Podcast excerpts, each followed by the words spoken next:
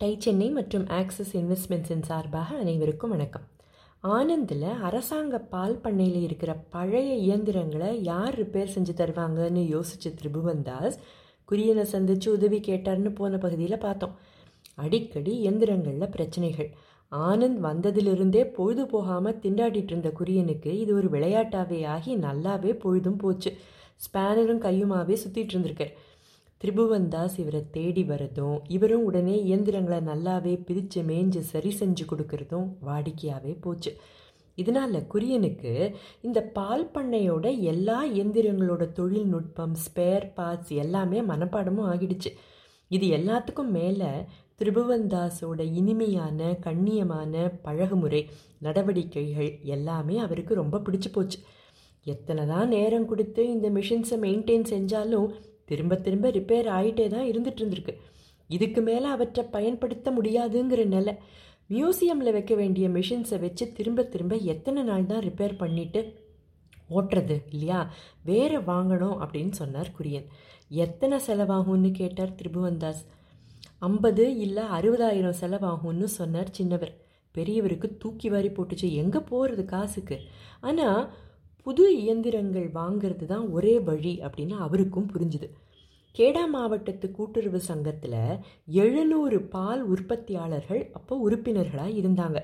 அவங்களோட சேமிப்பை எல்லாம் கொடுத்தா கூட இந்த ஐம்பது அறுபதாயிரம் ரூபாயெல்லாம் திரட்டவே முடியாது. எப்படியோ கஷ்டப்பட்டு தனிப்பட்ட முறையில் யார்கிட்ட இருந்தோ கடன் வாங்கி அந்த க பணத்தை குரியன்கிட்ட கொடுத்து நீங்களே நல்ல இயந்திரமாக பார்த்து வாங்கிடுங்க அப்படின்னு சொல்லிட்டு போயிட்டார் திரிபுவன்தாஸ். அவ்வளவு நம்பிக்கை. இவருக்கோ தர்ம சங்கடம். ஏதோ ரிப்பேர் வேணால் செய்வாரே தவிர சரியான மிஷினை சூஸ் பண்ணி வாங்க தான் சரியான ஆள் இல்லைன்னு குரியனுக்கு தோணுச்சு.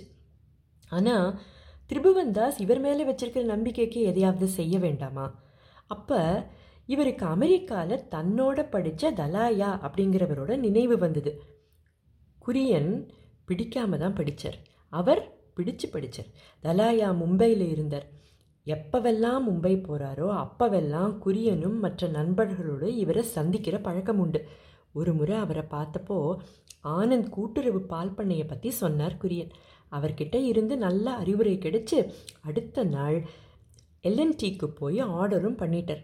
திரும்ப ஆனந்துக்கு வந்த குரியன் திரிபுவன் தாஸ் கிட்ட போய் எல்லா விவரத்தையும் சொன்னார். பெரியவருக்கு சொல்ல முடியாத ஒரே சந்தோஷம். இப்போ எதிர்பார்க்காத ஒரு திடீர் திருப்பம்.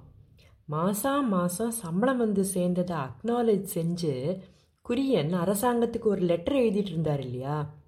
அதில் விடாமல் ஒரு விஷயத்தையும் எழுதுவார்னு ஏற்கனவே பார்த்தோமே. ஞாபகம் இருக்கா? எனக்கு இந்த வேலை பிடிக்கல என்னை விட்டுடுங்க அப்படின்னு எழுதினாரா இல்லையா? அத்தனை நாள் கண்டுக்காமல் இருந்த இந்திய அரசாங்கம் திடீர்னு அவரோட கோரிக்கையை அக்செப்ட் பண்ணிட்டாங்க. குரியனுக்கு ஒரே சந்தோஷம். முட்டி மோதி எப்படியோ சுதந்திரம் கிடைச்ச உணர்வு.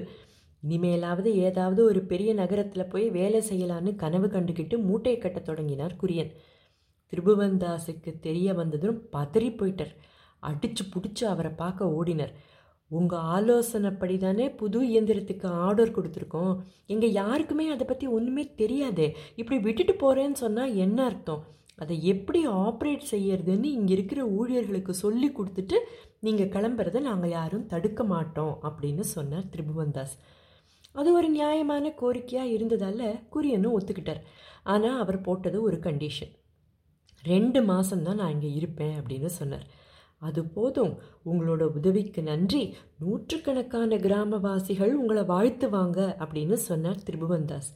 அதே நூற்றுக்கணக்கான கிராமவாசிகள் தான் இவரை நிரந்தரமாக ஆனந்திலேயே தங்க செய்ய போகிறாங்க அப்படிங்கிறது குரியனுக்கு தெரியாது.